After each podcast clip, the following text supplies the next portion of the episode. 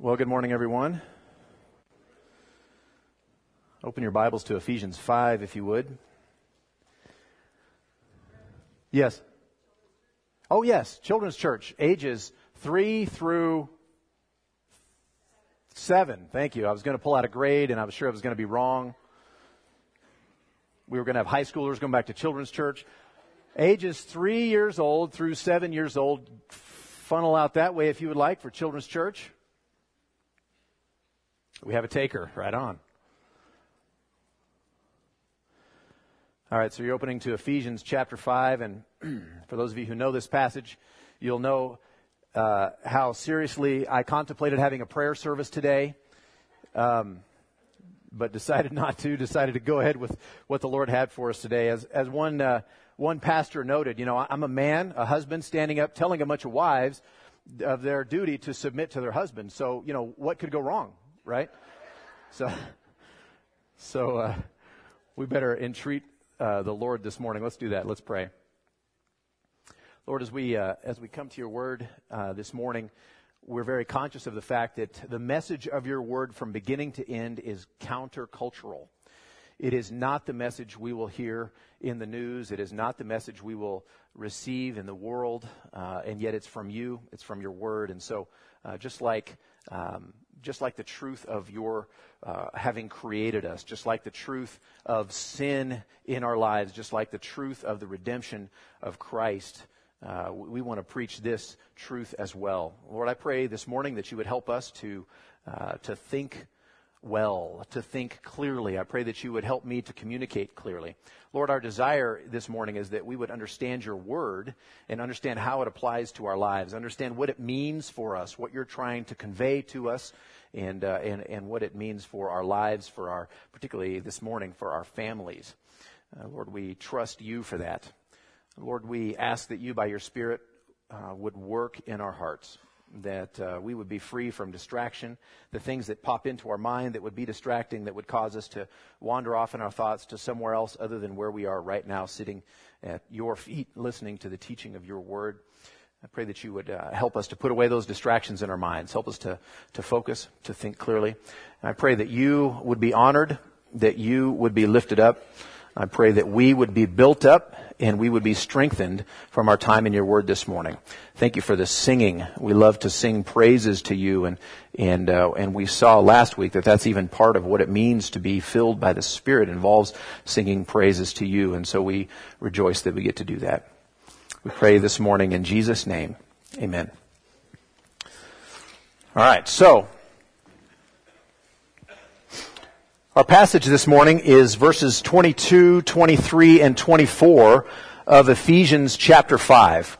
And so we're going to, like I, I, always like to do, build the context, try and understand where the passage fits, not just in the book itself, but in the flow of thought of the Bible. Um, there are other truths that are being assumed here that we need to pull out and have before us. And so, uh, what I want to do is is look back really at, at Ephesians chapter four and, and chapter five a little bit, just to look at kind of kind of where we've come from to to build some steam here. And uh, chapter four and chapter five are where Paul really begins to, to apply the theology of chapters 1, 2, and 3. There's theology in 4, 5, and 6. Uh, but it's primarily located in 1, 2, and 3. And he begins to apply it. And he says, okay, in light of the fact that you've been redeemed in Christ by his gracious working, remember 2, 10 says, uh, 2, 8, uh, 9, and 10 talk about the fact that we have been saved by grace through faith. It's, it's his working uh, that, that makes it so that we can be saved. It's, it's his gracious working on our behalf. And because of his work in our lives, because he has uh, redeemed Christians from the, the world of darkness and, and brought them into the kingdom of his beloved son, therefore, it has some implications for how we walk. We are, we are new now. We are alive now. We used to be dead when we were in sin. Now we're alive. We should walk as those who are alive. Walk as light as children of light. Not, not like we used to when we were in the world, when we were, when we were lost before we knew Christ, right? Not as the Gentiles do, is the way he puts it in this passage. And so that has some implications. Put off the old self, right? Put off dishonesty, put off, put off sexual immorality, put off those kind of things, and instead put on uh, Christ, really is what he's talking about. And we looked last week at uh, chapter 5, verses 15 through 21, and we looked at, at what it means, uh, sort of the example he gave of alcohol when he talked about, you know, you can, you can get, get drunk with alcohol, uh, or, and he says, don't do that, but instead be filled by the Spirit, that it would be the Spirit who's the one who is influencing our lives, that it would be the Spirit of God who's the one filling us up with the, all the fullness of God, that we would, that we would walk in obedience to Him, that we would redeem the time. Remember, he talked about that because the days are evil. Time is ticking by quick and we don't know when the end is. And, uh, and those who are in charge of this world, I don't mean kings and, and those who are, who are in that authority, but I mean spiritually those who are in charge of this world, talking about the evil one, uh, the enemy, and, and his minions uh, who are in charge in this world. They influence the world horribly, right? And so we need to take every opportunity we can with the gospel, particularly, right? So we need to take advantage of the time. We need to redeem the time, is the way he puts it and don't be drunk with wine, for this is debauchery. Remember, it leads to, it leads to those sorts of things that he talked about earlier on in chapter 5. The sexual immorality, the impurity, the coarse language, all that kind of stuff, right? It leads to those sorts of things. Don't, don't be drunk with wine. That's where it heads. Don't do that. But instead be filled by the Spirit. And where does it lead? Where does it head? Well, we, we looked at several things last week, right? Uh, we looked at uh, verse 19 there. He says, be filled with the Spirit, be filled by the Spirit, addressing one another in psalms and hymns and spiritual songs and, and uh, singing and making melody uh, to the Lord with all of our heart. So it affects the way we communicate with each other. It affects the way we communicate with God, right? Just like booze affects someone in certain negative ways, being filled by the Spirit affects our communication, our relationship in certain positive ways. Also, we talked a lot about thanksgiving, giving thanks, right? Uh, always and for everything. Those are pretty broad terms. Not sometimes and for some stuff that you really liked, right? Giving thanks always and for everything. That's hard. It's very easy for me to say. It's very hard to do, right? Giving thanks always, right? And then finally, verse 21, submitting to one another out of reverence for Christ. So these are some of the things that, that result from or come out of us being filled by the Spirit, right? And so they're, they're, they're, they're the consequences in our lives. It's the result of the Spirit's influence in our lives. That, that it changes the way we talk to each other, changes the way we relate with God, uh, both in singing and giving him praises, but also in giving him thanks, which changes the way we relate to everything around us, and then also in submitting to one another out of reverence for Christ. We spent a brief time last week talking about what it means to uh, to submit to one another out of reverence for Christ. But really, but before I get to submission, which of course is the first word in your title today. But before we get to that, I, I want to back up a little bit and hit something that really I didn't talk about last week that I should have. It was asked in our, in our Connect group, okay, so being filled by the Spirit has great benefits. Uh, obviously, it's what the Lord wants us to do. It's God's influence in our lives. So how do we do that? How do you be filled by the Spirit? Right? And so we had a really good discussion in our group about about how that happens, about how we can do that. And and uh, I want to note first of all, like we talked about briefly last week, and we talked about it in our group, that it's a passive command, right? There are passive verbs and there are active verbs. Uh, an active verb is where the subject of the verb is doing the action of the verb. So if I throw a ball, right, that's me doing the action of throwing a ball. You can say the same sentence a little bit differently. You can say the ball was thrown. Right? And so did the ball do its own throwing? No, but it's the subject of the verb. It's being thrown by an outside agent. In this case, it would be me. So the ball was thrown by me. Now, who cares about grammar except me and a couple of teachers in here? Probably nobody. But why that's important is because this is a passive command. He says, be filled by the Spirit. That's similar to talking to the football and say, be thrown. Right? You can look at me and say, Brendan, throw the ball. Okay, I can do that. But look at the ball and say, be thrown. How, how is the ball supposed to do that? Even if the ball were an animate object, and it's not, of course. How is it going to fulfill a passive command? Well, we have these in Scripture. This is not entirely uncommon. And so what, what I want us to think about when we're talking about how to be filled by the Spirit is, first of all, it is a passive command, so you can't just make it happen. You can't twist God's arm and then pow, it happens.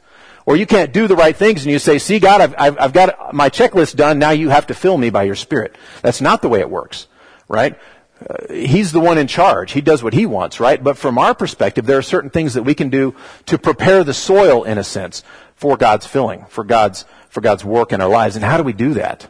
That's, that's really our part. And that's, that's kind of a question just leading into our topic today. Just a couple of passages I, I, I want to point us to. A parallel to this one is Colossians chapter 3 and verse 16. Colossians 3.16 talks about uh, letting the word of Christ dwell in you richly singing to one another in psalms and hymns and spiritual songs. He continues with the same, same wording even that he's talking about here in Ephesians chapter 5. And so he says, how do you do that? In that, in that passage, he doesn't talk about uh, be filled by the Spirit. He says, let the word of Christ dwell in you richly. And so, how do you do that? Well, of course, you, you, you read the Bible. You spend time in the Bible. You think about what's in the Bible. You let it dwell in you richly right? Don't just memorize the verse, but really think about what it means and think about, ah, but the pastor talked last week about this and I heard this from, from the word and, and you're thinking about those sorts of things, right? And that's what's going on in your mind is you're letting the word of Christ dwell in you richly. You're thinking about what the gospel means in your life and in these situations that you face and all those things. You're letting it bounce around in your mind. You're letting it uh, dwell in your mind richly. Similarly, in Romans chapter 8 and verse 5, he talks about those who live according to the Spirit set their minds on the things of the Spirit. Living according to the Spirit is very similar to being filled by the Spirit. And so how do you do that? Well, you set your minds, he says here in, in Romans 8, 5, he says, set your minds on the things of the Spirit. Right? So it's a similar idea, right? So it's, it's that you're thinking about the things of God. You're camping on, dwelling on, ruminating on, meditating is the biblical word, on the things of God. The things of the Spirit. His, His Word, the gospel, uh, ministry, those, like, that, that kind of realm. And you, and you meditate on that and you make that what goes on in your mind. Does that mean God has to fill you by His Spirit with, when that happens?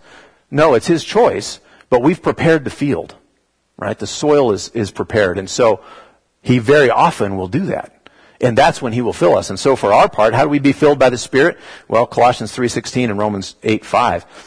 Keep his word in your mind. Think about it. Think about the things of the Spirit. Think about those things. Dwell on those things. Let those things captivate you.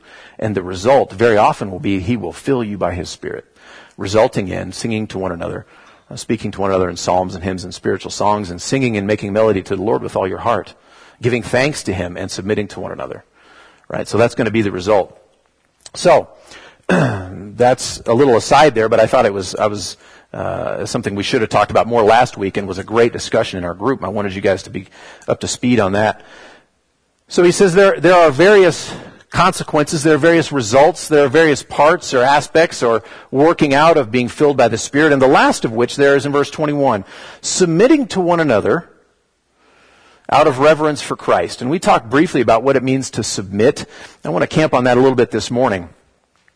Submission is a is an interesting notion. Ba- basically, it's that you place yourself under the authority of another, and you do so willingly. You you know, as, as parents, sometimes you subject your children, right? So you, you place them under your authority. You're doing the placing and it may or may not be, uh, you know, by their own will, right? But in, in, in the relationship within the church, particularly amongst adults, uh, what he's talking about here is willingly placing yourself under the authority of another. Right? It always has in mind this idea of an ordered relationship. It's not chaos, right? It's not just you know, uh, everybody in some weird chaotic kind of relationship. It has, it has in mind some sort of an ordered relationship so that somebody is the authority and somebody is submitting to them, right? So that's the idea of submission. It's the idea of authority. It's always an ordered relationship. And so, um, so that's, that's the idea of submission there, okay? Well, so he says in verse 21, submitting to one another out of reverence for, for Christ. And so submitting to one another, what does that mean? That's a, that's uh, you submitting to me and me submitting to you. And it, is it is that what that means, right? And there are people who definitely think that that's what's in view here in this in this passage is is our relationship with one another, meaning that I am thoughtful of you and considerate of you, and and I will do what's what's your good, right? Who would disagree with that? Nobody would disagree with that, right? But I, don't think that's what he's talking about here in 521 and, and following. He's not talking about this kind of relationship of kindness and thoughtfulness with one another. He absolutely believes that, and I think he teaches that in this passage, just not in this part. That's the way we relate to each other. But what he's talking about is not a mutual submission, meaning every single individual in here submits to every single other individual in here. It's not that idea of one another. It's what he's talking about here is submitting to those who are the proper authority. And in a group like this, that kind of means one another because some are in authority over others and, and there ends up being this kind of submission, kind of, kind of a structure put together. Some are in authority over others and we properly submit to those. And so that's what he means by one another, submitting to one another. So, to summarize all of that idea from, from verse 21, and the reason I do that is not just because I really don't want to get into verse 22, but but it's because I want to build this proper concept of what submission is and is not, particularly in this passage. Because verse 22 is a hinge. He's been talking about one thing, and right in verse 20, 21, he hinges into the next conversation, which he's going to go into in 22. And so we need to get a good grip on this. So to summarize, submission to one another here in this passage, verse 21, means submission to the, to the proper authorities that exist among you. Talking about within the church relationship. He's not talking about us and governing authorities, and that's not what he's talking about. Submission to the, you know, to the law and things. That's not what he's talking about. He's talking about within the church. Now, what's interesting is that he could have, and in other places he does, go into, okay, so that means if you're submitting to proper authorities, we need to be in submission to the elders of the church. We need to be submission, in submission to the leaders of the church. And he could have done that, but in this passage he doesn't. In this passage, he instead starts focusing on the household, the building block of the church, and really the building block of society. And so he's going to he's going to spend the next couple of paragraphs talking about okay, what is that submission to one another, submission to proper authorities in ordered relationships? What does that look like within the church context? And he's going to zero in on the household. Now, the household nowadays is different than the household at that time. The household at that time consisted of a husband and a wife and their kids and the and the servants, right? And so it was all kind of it was all kind of a household. They had they had you know, owned slaves and things like that. And this, and the whole thing was considered their household. Right? It was almost like their business, almost like you would think of a business. Right? But it's, uh, but it, that's the way they defined it. So he's going to talk about submission within a household. Right? So, with all that in mind, kind of building the background, trying to understand what submission is, what our context is in this passage. Let's look at uh, chapter 5 and verses 22, 23, and 24 for this morning. He says, Wives, submit to your own husbands as to the Lord. For the husband is the head of the wife, even as Christ is the head of the church, his body, and is himself its Savior. Now, as the church submits to Christ, so also wives should submit in everything to their husbands. All right, so we're talking about wives submitting to their husbands. So point one here in your outline is to your own husbands, right? Underline that word own, right? To your own husbands. It's a word there that he's trying to clarify that not every wife submits to every husband, right? I have one wife, she submits to me. She doesn't submit to any other husband. No other wives in that way submit to me, right? That's what he's trying to make clear. So he's not saying, women, you're second tier and submit to men who are first tier. That's not what he's talking about. He's talking about the relationship between a husband and a wife, the way it ought to be biblically, right? So, point A there, a note to single women, a note to single women. For those of you who are not wives, what does that mean? To whom do you submit? Do you submit to the men around you, generally? Do you submit to husbands around you, generally? What, what does this mean for unmarried women? Well, this passage isn't talking to unmarried women. And so he's not saying that all women, particularly those who aren't married, should submit to all men. That's not at all what he's talking about. He's talking about within a household, right? And the household of a single woman is entirely different than a household of a married family with kids and, and servants and all that kind of stuff, right? And so that's not what he's talking about. a note to single women. Uh, how, how, to, how to understand this passage? Well, uh, really, um, depending upon the age of the single woman and where she lives and stuff like that, she might be in submission to, to her dad. That, that would be a very proper thing. And I, I think in our culture, we, we kind of jump away from that pretty quickly.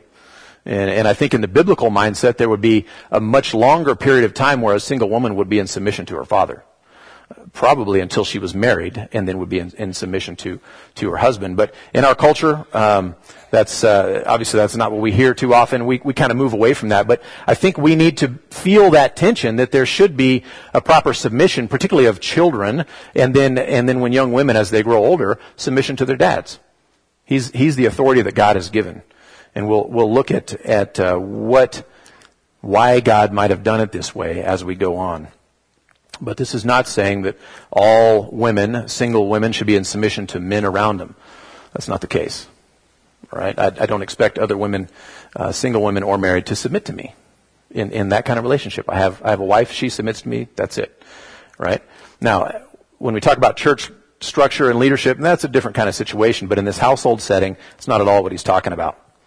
All right, so first of all, that note to single women. Second of all, to all men, are all women to submit to all men? Of course not. That's not at all what he's talking about. That brings with it the idea of, of an inferiority somehow of, of women to men, and that's not in his mind. Right? I think um, when you hear this kind of conversation or you maybe run across this passage or if you were to Google this, it would be very interesting to see what your results might be about people's conversation. And there's a real common thought floating around in, in our culture, in our day and age, that, that Christianity is really just about keeping women down. And see this as evidence of it. Look, have you read Ephesians 5.22? It's the worst thing ever. Right? And so you have this kind of idea in, in our world that's saying this is, this is men subjecting women, this is us oppressing women, and, and women need to break free of that. When in fact, if you look at history, you'll see that there's never been another organization, another religion, another movement that has been more honoring to women than Christianity. You know, if, if, if we just compare the, the treatment of, of women in biblical Christianity, Christianity has been misused, of course. If we compare the treatment of women in biblical Christianity to the treatment of women according to the Quran, and, and look at the difference. Night and day difference. Right? We get fed a lot of a lot of uh, uh, incorrect, untrue, unhelpful, and uh, harmful information from from our world that would make claims. So now it gets interesting. Point C: to an imperfect or to a perfect man. I, does does yours say to an perfect man? Imperfect. I have a typo in mine. I was hoping it wasn't in yours. Because it turns out that I know some of your husbands, okay? And uh, I know me, and so I'm sorry. but uh, I haven't met the perfect husband yet. Okay? I haven't met him yet. And so what that means is this puts you in an interesting spot, a tough spot. But does he say in this passage, wives, submit to your husbands in as much as they are perfect, or to the degree that they are doing a great job as a husband? No, it doesn't. Wives, submit to your husbands as to the Lord, right? That's difficult. That's where it gets really difficult.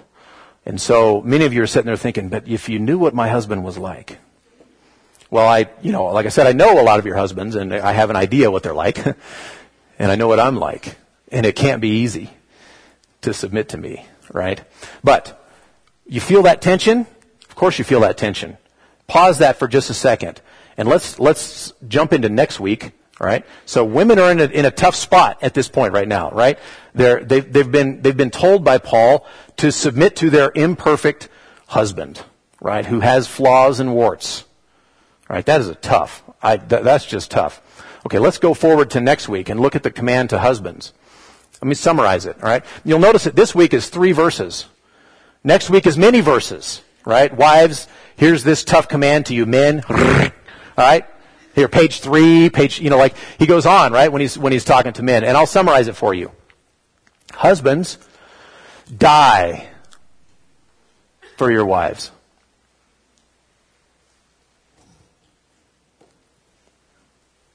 I think that's a legit summary of next week's message. So some of you might want to, you know, Make sure your husbands are here next week because, you know, they, they really should hear that. But that's the summary of what next week is like. That's not easy either, okay? Just saying, husbands and wives uh, both have a tough row to hoe, okay?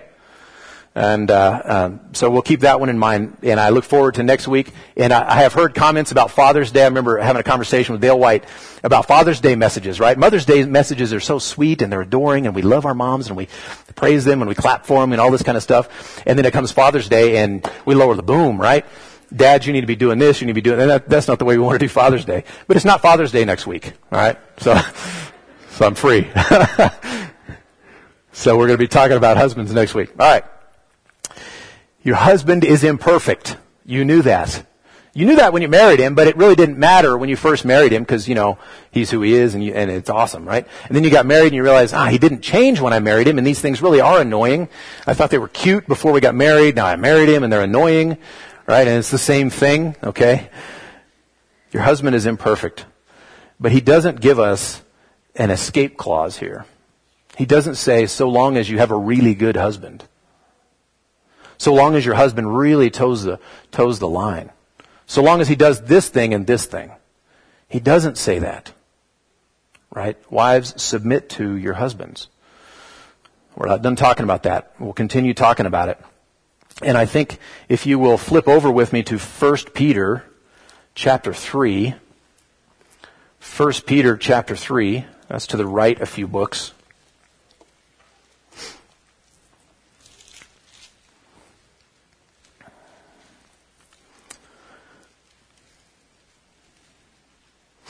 First Peter chapter 3. And there's a very interesting conversation about how a wife is to submit to a husband, in this case, who's not even a believer. Not only is he not a great husband, he's not even a believer, okay? Listen to this. 1 Peter chapter 3, starting in verse 1. Likewise, wives, be submissive to your own husbands, so that even if some do not obey the word, that is, even if some are not believers. They may be won without a word by the conduct of their wives when they see your respectful and pure conduct. Do not let your adorning be external, the braiding of hair, the wearing of gold, or the putting on of clothing, but let your adorning be the hidden person of the heart, with the imperishable beauty of a gentle and quiet spirit, which in God's sight is very precious. For this is how the holy women who hoped in God used to adorn themselves by submitting to their husbands, as Sarah obeyed Abraham, calling him Lord. And you are her children if you do good and do not fear anything that is frightening. That passage there gives a lot of hope to a woman who's in a situation where she's married to, to a husband who um, is either disobedient to the word or is uh, just an unbeliever. There's a lot of hope in there. Notice she's not wrestling him to the ground verbally and going to outthink him and outsmart him and, and reason him into the kingdom. Right? It's not going to happen. Notice that she's not belittling him into the kingdom. Right? She's not nagging him into the kingdom. She's not outsmarting him into the kingdom. She's not twisting his arm. Those things will not work unless God does a miracle and overrides what you're doing. Because that's what it would be. But it's her submission to him, her gentle and quiet spirit that somehow wins him to the Lord as he sees the beauty of her inward person. And he is brought to Christ because of that. Is there power in that? It's not the kind of power of wrestling him down, of outsmarting him. It's not the kind of power of having a stronger force of will than him. It's the kind of power of a, a, a beautiful inward spirit. And it's powerful. When all of those other things fail, they're hopeless. There is power in that. And he can be won without a word, it says. Of course, she's going to be speaking the gospel to him. She's going to be telling the truth and those sorts of things. But what he means is she didn't somehow, by her words, make it happen. She wasn't insistent upon uh, she's going to argue him into the kingdom or whatever. But it was her spirit that won him over. That is a lot of power. So if, wives, if you are in that situation, you have an unbelieving husband or you have a husband who, who is disobedient to the word, as he puts it there, don't, I, I don't want you to feel like, and Peter certainly doesn't want you to feel like you're in a hopeless situation. You have a lot of power. So bookmark 1 Peter 3. Go back to it and dwell on it. That's where the power is. So yes, you're married to an imperfect man and, and, and you're to submit to an imperfect man. Now, in that kind of situation, if, if a wife has an unbelieving husband, very well might be that the husband wants the wife to do something or go along with something that is against God's commands, that is against what God would have her do. So she has allegiance first to God. Just like the disciples. You remember the apostles early on in the book of Acts? And they were instructed, don't you be preaching this Christ. They had been arrested. They go out next day. What do they do? Preach Christ. Right? And the apostles told them, the ones who arrested him, told them, look, who should we obey, you or God? We're going to obey God, right? It's the same for a wife in a tough situation like this where she has an unbelieving husband. If the husband is wanting her to do something that is against God's commands, of course, she will respectfully decline. She's going to obey God. She's going to submit to Him. That's where her first allegiance lies, right? So she is not to be mindless. There's nothing mindless about this nor is she somehow not culpable for her actions anymore. Right? She's going to continue to walk in obedience to God. And that brings us to our second point here. Submission to the Lord. Wives, submit to your own husbands as to the Lord. So there's a, a point here. Point A is that, that that submission to the Lord is primary. Right? You have, you have an order in your mind, uh, your priorities to whom do you submit first? Well, submission to the Lord is primary. Your husband comes next. Okay, but the Lord is primary. And so when you have that decision where He wants you to do something that is wrong, that God does not want you to do, you respectfully submit to God instead. That's what you're going to do. You, you, won't be made to sin in that way. This submission to the Lord is primary. It's also the pattern, right? When he says here, submit to your own husbands as to the Lord, he means, in a similar way as you submit to the Lord, submit to your husband.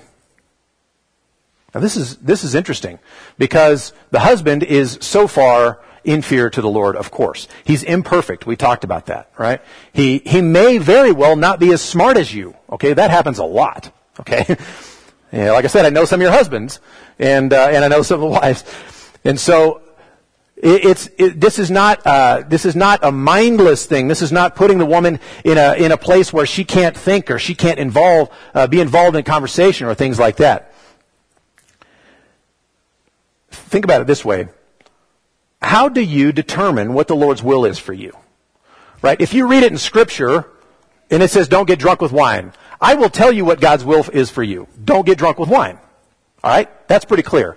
The majority of our decisions in life, however, are not that simple. Right? Sometimes do I make this decision or do I, do I make this other decision? Right? Do I go this way? Do I go that way? We have a lot of those kind of decisions in, in life and we, how do you determine what God's will is? Probably for none of us do we hear an audible voice from God. Go left. Okay, God. We don't hear that, right? Probably, you know, if you do, please come talk to me because I, I probably want to document that and, you know, it would be very interesting and probably a lot of good counseling would come out of that. but no, when we're, when we're in conversation with God, and that's really what it is, about what His will for us is, there's give and take. Now, what do I mean by that? Am I talking God into something? Of course not. He knows what He wants me to do. It's that conversation with him though where I say, is it this? Maybe it's this. And I make my positives and negatives list and my, you know, my pluses and minuses column and I think about all that kind of stuff and God says, yeah, but what about this? And, and so what he's doing is leading me in conversation to the point where I realize after a lot of prayer and conversation with him, I come to the point where, oh, it really seems like God wants me to go left. Now, was that process mindless? No, it wasn't. And this is talking about me in submission to God, who is all knowing right? It was never that I was trying to talk him around to my way, hopefully. There probably are times when we do that. But our conversation is him informing us and us talking together. God, what about this? I've really thought about this and this would be a great thing. No, what about this, Brennan? Oh yeah, I hadn't thought of that. Okay. And so it's sort of this conversation. Well, similarly, submission of a wife to her husband. There is no mindless instruction. The husband says, go left. Okay.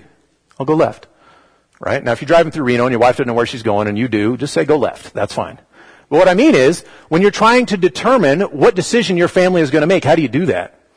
Does the husband just say, well, I've decided we're going to go left. And then that's it, right? Maybe, maybe in some relationships that'd be okay. Okay, that wouldn't work out in mine and probably not in yours. That's not the way it is. What happens is we enter into conversation with one another. The difference here is that I'm not all knowing and I don't know, I, I may not know what's best. Very often in this conversation we have with each other, I want to do A, she wants to do B, or some other version of A or whatever. We enter into discussion with each other. And we talk, and we point, counterpoint, and we, and we pray together, and we move along. And after a while, very often, I find that I've come around to her position. Because hers was the better position. It happens very often, right? Sometimes she comes to mind. But what I mean is, she has submitted to my leadership, but it was never mindless. If you know Stephanie, you know it was never mindless. I told her I wouldn't tell stories on her, so I won't pull out any specific instances, however tempting that might be. But that's the pattern. That's what this submission kind of looks like. In the end, though, I know when we make the decision, whether it was B, which is what she wanted to do, or A, which is what I want to do, or D, I don't know. Whatever it is, in the end, when we make the decision, the responsibility lies with me. That's the end. That's, that's the final step of all this for me as the husband. Is that if, if we choose B, which was her desire, and it goes south, and it turns out six months later, man, was, we should not have done that. As the leader, I'm not going to say, you told me such and such, and you talked me into such and such, and no. She submitted to my leadership, and I said, okay, we're going to do B. We do B and it goes south, that's on me. You see the difference? Now I'm kind of edging into next week a little bit, but that's the pattern there. I, I, I don't want, uh, I, I think there would be, I want us to get a proper understanding of what this submission looks like. Because in the world, you will not hear an accurate description of this passage or of what Christians think about uh, submission of wives to husbands. Do you remember several years ago the Southern Baptist Convention? They decided that wives should submit to their husbands. Wow, it was a big decision that the convention came to. And it was in the news that they decided this. And they got all kinds of flack. And I thought, the Southern Baptist Convention probably didn't even decide anything. They read from here, and they got flack for it, right? And so I, I want us to have a good understanding, an accurate understanding of what this kind of submission is. So, Submission to the Lord is primary. Submission to the Lord is the pattern. And submission to the Lord includes this piece. I won't camp here too long. But if a wife is, she loves Jesus. She's following after Jesus. She shares the gospel with people. She does this. She's, she's walking. She's trying to learn. She, she's growing in the grace and the knowledge of our Lord Jesus and she is unwilling to submit to her husband, she has a piece that's missing. There's still something lacking, okay? She has an area she needs to grow and she needs to mature in. Submission to the Lord includes this piece. That's point C. And finally, headship is the reason. I've only covered one verse. Man. Wives, submit to your own husbands as to the Lord. For the husband is the head of the wife even as Christ is the head of the church, his body, and is himself its Savior. Now, as the church submits to Christ, so also wives should submit in everything to their husbands. I'll move quickly through this. There, there's a debate amongst uh, evangelical feminists and uh, evangelical complementarians, people who are on different sides, Christians and evangelicals, but they view this very differently. There's a debate about what does headship mean? Does head mean authority or does head mean source? Head means authority. I'll just cut to the chase on that. Head means authority. It doesn't mean source, okay? And so they've, most of us, 98% of us don't care about that. But 2, 2% of us cares about that, right? It means authority over. And so, so the husband has been put in headship or in a position of authority over the wife. Is it because he's smarter?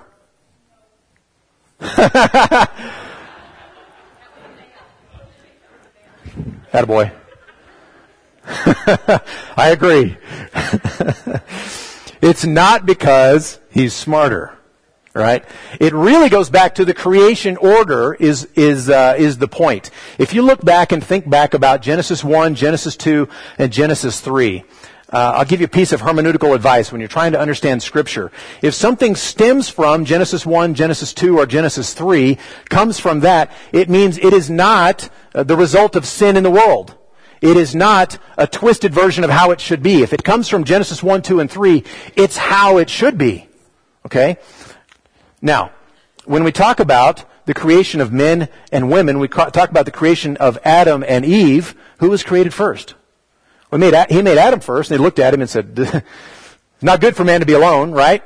And there's a process going through there, right? And he, and he says, okay, so it's not good for man to be alone, so I'll make a helper. And so he makes all these animals. He brings the animals to him, and Adam's looking at him, and he's naming the giraffes, and he's naming the, everybody that goes by, and he sees that there's not one there suitable for him.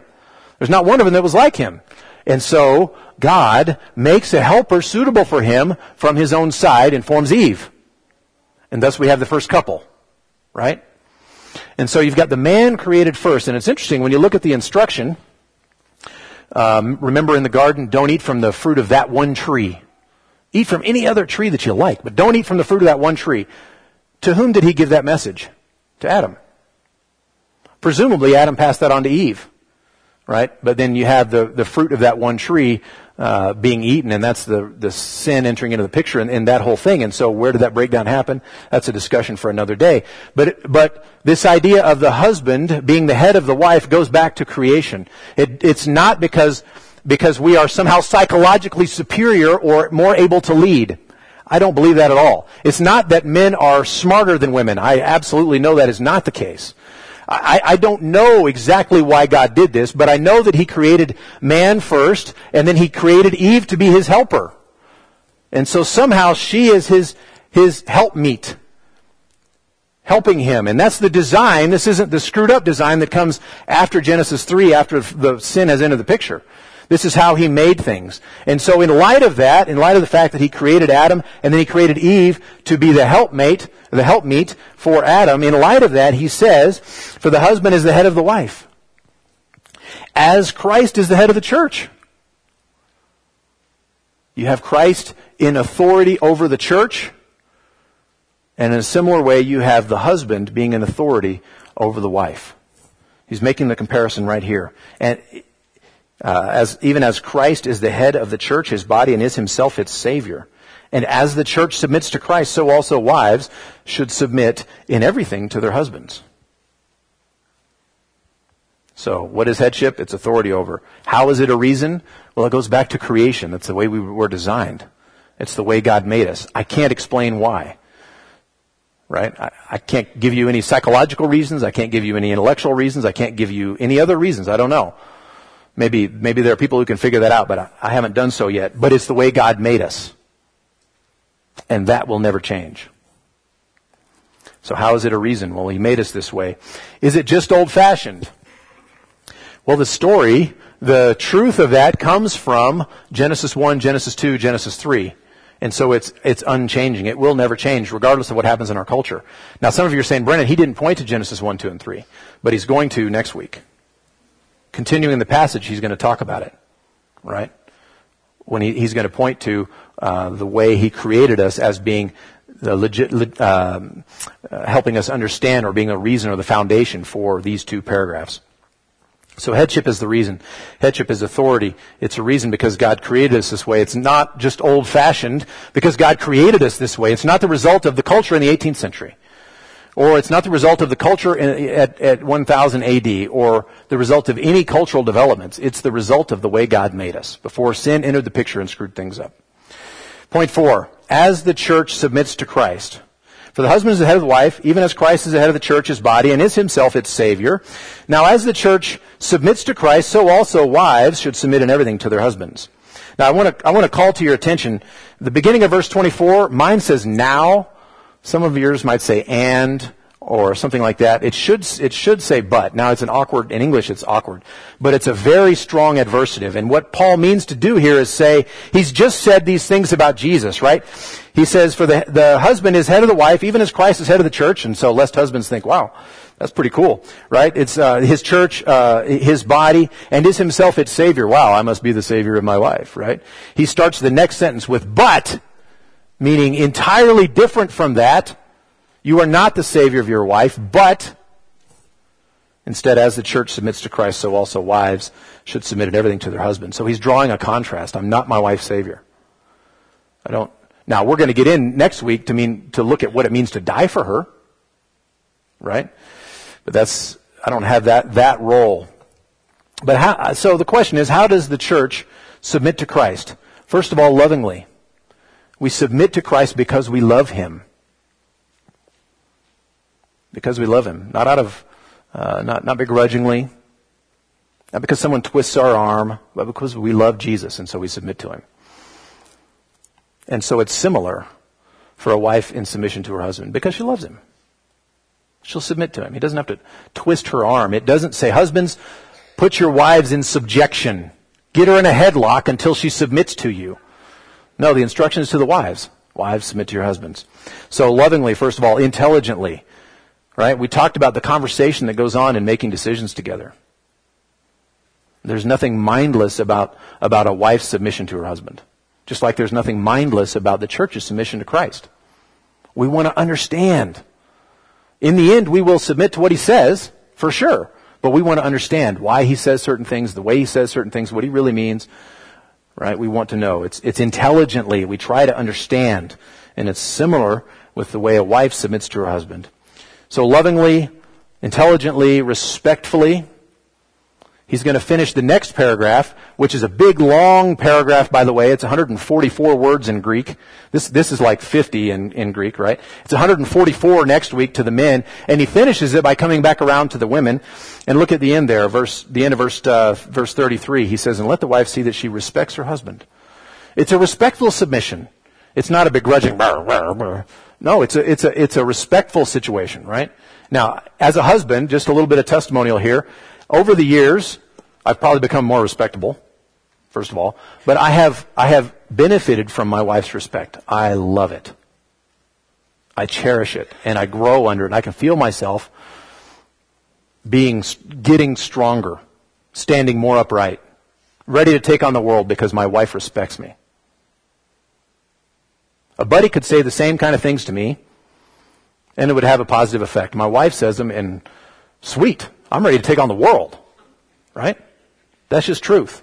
Husbands, you know that. Lovingly, intelligently, respectfully, and in everything. Yee. you saw that one coming, didn't you? Look at the end of that. So also wives, verse 24, should submit in everything to their husbands. Actually, in everything comes at the end of the, at the end of the verse there in Greek, but in everything. Now that doesn't mean in every, like, I don't, I don't mean in every little, no, we're not going to McDonald's, we're going to Burger King. That's not what I mean. What it means is in every realm, in all of your life, in the broad spectrum of your life, from these little decisions to these big decisions to everything in between, from personal decisions to big public decisions, from job decisions to family decisions to child disciplining decisions, all that in every aspect, in every area, in every realm. Okay, this isn't just regarding one particular aspect or some that are easier than others to submit in. What I want to conclude with is this. This is a. Uh, we looked at 1 Peter 3 and talked about the power that a woman has in submitting to her husband, even an unbelieving husband, the power that she has to win him over to Christ not with forceful words, not with the best argument, not with any of that kind of, not, not with a, not with a strong will, she's going to win him over, none of that, but with a gentle and quiet spirit, with an inward beauty of submission to the Lord and to her husband, she will win him over. There's power in that. And I want to say that there is very great power in building a family and building the kind of family that you want to have when wives are in this kind of submission to their husbands. This kind of submission. Please don't hear what I'm not saying. We're not talking mindlessness. There is an aspect of obedience in there somewhere, but I'm not talking about, no, we're going there, not here. Right? It's, it's, it's a conversation. In the end, the decision is mine, the responsibility is mine. So again, if we choose option B, which was Stephanie's option, it became my option when we chose to do it. I take the heat. It never comes back on her. And if one of you says, Brennan, you really shouldn't have chosen option B, I'll say, you know, it was, it was a bad decision I made. I will never tell you it was her idea. Right? So she's protected in that submission. She's in a, in a, in a protected situation. And she has caused our family, and wives will cause their family to flourish. Cause husbands to be, to be built up and strengthened in biblical Christian ways, the way you want your husband to be built up and strengthened with this proper kind of submission. And for some of you, it may even win your husbands out of unbelief into faith in Christ by this kind of submission. That's a lot of power and that's a lot of hope. And that's what I want to leave you with this morning is that kind of hope. Let me pray. Lord, thank you for your word that tells us truth. If we were to have concocted the way a family would be built, we probably would not have come up with this idea. And yet you tell us it's the way you've designed us. You tell us it's what's best for us. I believe you. We believe you.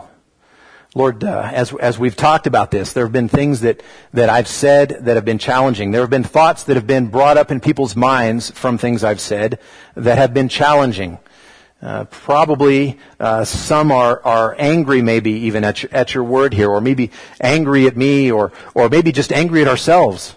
I don't know.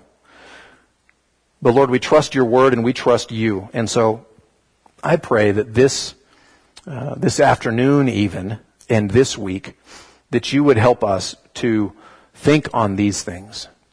That this word would dwell in us richly, that it would bear fruit, and we would see your wisdom in creating us the way you have. That husbands and wives would begin to look at each other and relate to one another in, in different ways than they have in the past. Lord, I pray that you would bring great flourishing, bring great growth and maturity and joy in our church and in our families. Thank you for your word and your spirit and our time here today. I pray in Jesus' name. Amen.